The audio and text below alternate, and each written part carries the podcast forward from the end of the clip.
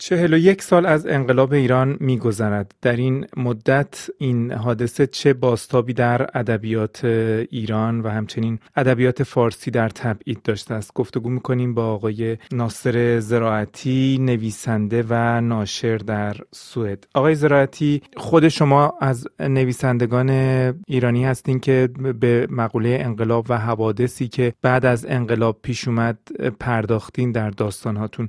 در ابتدا فرمایید که از نظر شما به صورت کلی اگر بخواین یک شمایی از این تصویر انقلاب در ادبیات ایران بدین دقیقا به چه صورت هست؟ وقایع بزرگ مثل انقلاب ها یا جنگ ها یا اتفاقایی که میفته همیشه اگر دقت بکنین باید مدتی ازش بگذره تا بعد این منعکس بشه در ادبیات حالا به شکلی که مثلا آثاری که با ارزش هست از نظر ادبی. نمیشه در همون زمان. من خاطرم هست که مثلا در همون روزهای انقلاب نوشته می‌شد داستانهایی می نوشتن من اگه بخوام مشخصا از یک رمان خوب یاد کنم خانم محشید امیرشاهی اون رمان در حذر رو نوشته بودن که دقیقا در باره شکلگیری جریان انقلاب همینجوری که بعد چندین سال بعد در بیرون اون رمان در سفر نوشته شده که می‌پردازه به با زبان تنظامیز به اوضاع و احوال بیرونی. خب خیلی ها نوشتن. من اگه بخوام مثلا بگم طولانی میشه ولی مثلا یکی از اولین کسایی که نوشت و همون زمان هم خب منتشر کرد به خاطر یه نوعی همراهی هایی که با این انقلاب اسلامی داشت. محمود گلاب ای بود که لحظه های انقلاب رو نوشت. بعد خانم سیمین دانشور یه رمان سه جلدی نوشت که در حال دو جلدش که راجب انقلاب بود جلد سومش اصلا ناپدید شد. هوشنگ گلشیری مشخصا مثلا فتنامه مغانش یه داستان کوتاه و بعدها شاه سیاه پوشانش و دیگران اسماعیل فسی احمد محمود که راجب جنگ نوشت یکی از سریع ترین رمان ها بعد از وقوع جنگ بود. رضا براهنی سالهای بعد محمود دولت آبادی و اینها. ولی مسئله سر این است که وقتی یک اینجور ماجرایی پیش اومد اون دو سه سال اول انقدر به صلاح فضا انقلابی بود و انقدر درگیری ها بود و جمهوری اسلامی داشت خودش رو تثبیت می‌کرد بعد شروع کرد همون از لحظه روزهای اول به سرکوب نیروهای انقلابی و بعد هم اون کشت و کشتارهایی که تو ترکمن صحرا کردستان خوزستان جاهای دیگه را انداختن و بعد هم که خب اون جنگی که خیلی سریع شروع شد که بعد دیدن که جنگ نعمت هشت سال ادامه, ادامه دادنش.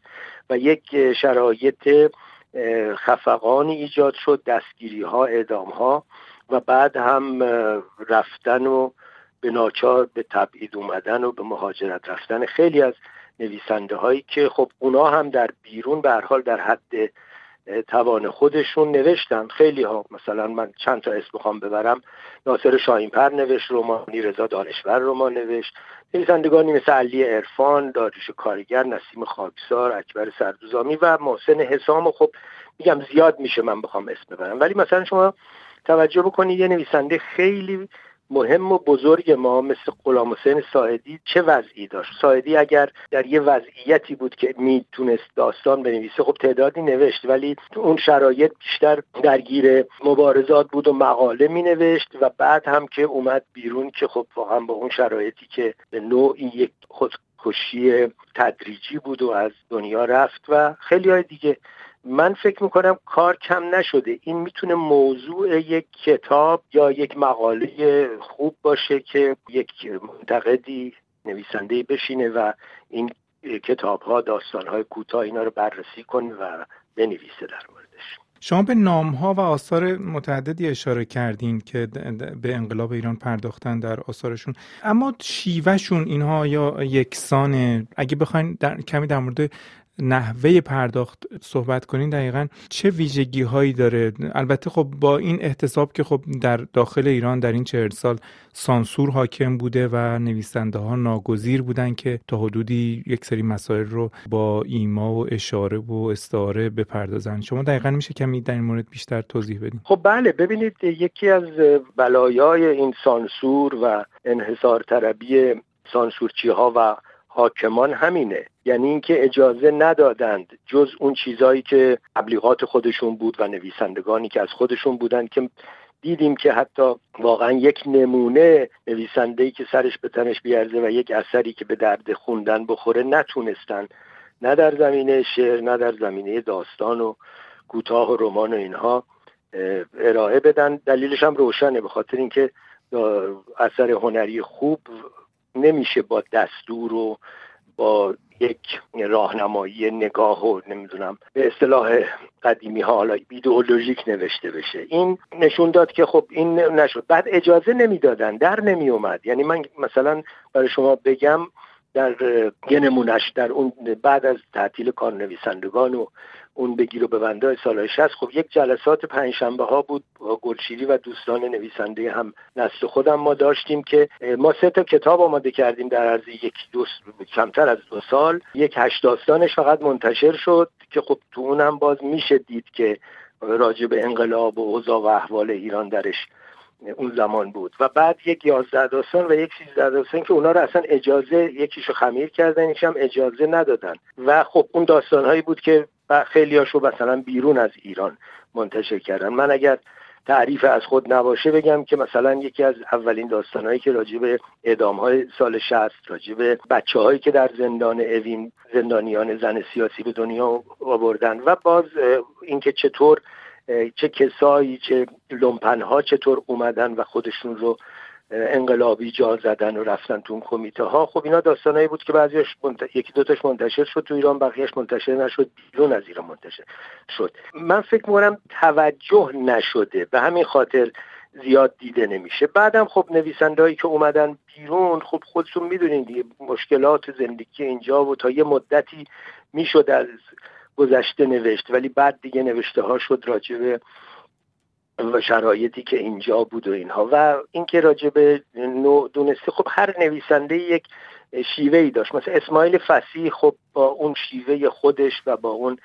نوع نگارشش می‌تونست تا مجوز بگیره برای کتاباش. کتاباش منتشر بشه. رمانای آقای براهنی تو اون سالهای اول به هر حال یه خورده فضا باستر بود منتشر می‌شد. ولی مثلا شاه سیاه پوشان گلشیری که رمان خیلی خوبیه که به انگلیسی در اومد اول و تا زمانی که زنده بود واقعا با اسم خودش نبود وقتی که از دنیا رفت. مثلا گفتن این داستان منصوب به اوشنگ گلشیریه ولی خب هر کی بخونه می‌دونه که مال اونه. شیوه های مختلفی داشت کارها و خب طبیعتا هم از ارزش های کم و بیش برخوردار بود. خانم پارسیپور هم البته نوشت بعدها در مورد. علی اشرف درویشیان نوشت. من بخوام بخوام اسم ببرم طولانی میشه. یعنی مثلا درسته. مفصل میشه گفتگومون. در این چهل سال وقتی به آثاری که ایرانیان اغلب خارج کشور به زبانهای دیگه مخصوصا انگلیسی و بقیه زبانهای اروپایی در آوردن می‌بینیم که در این کتاب ها اونها خیلی سریح از تجربیات شخصیشون گفتن که گاه دیگه به خاطره می‌زنه این آثار و خیلی روایت های شخصی بیشتر دیده میشه.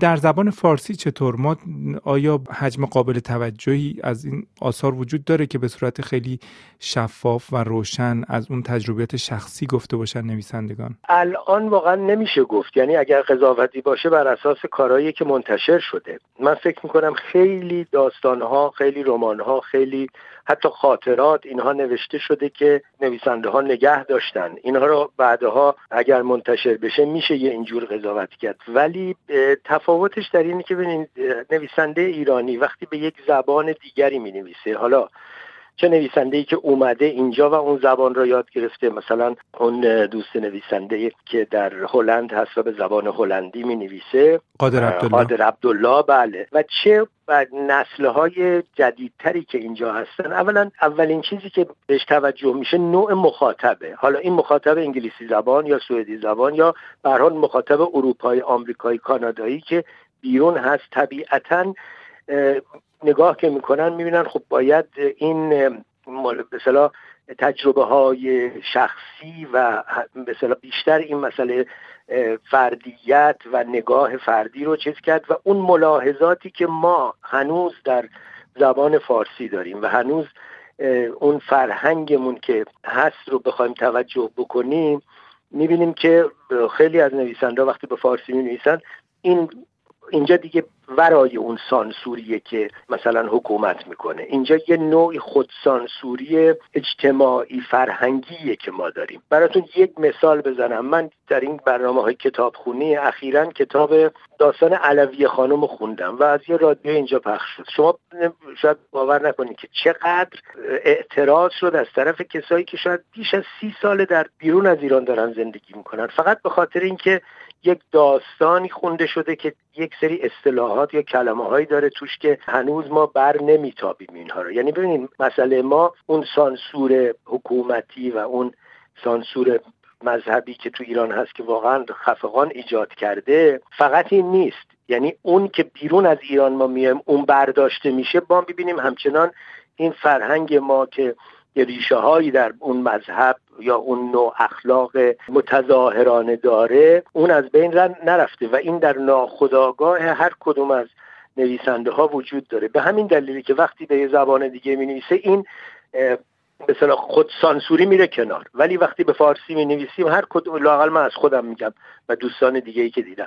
این ملاحظات وجود داره. کمتر هستن کسایی که مثل مثلا اکبر سردوزامی که می‌ذاره کنار ملاحظات میگه که اونم دیگه می‌رسه به یه جایی که دیگه خودشم بعد دیگه خسته میشه و دیگه می‌بینیم داستان هم نمی‌نویسه. سپاسگزارم از شما. ناصر زراعتی نویسنده و ناشر در سوئد.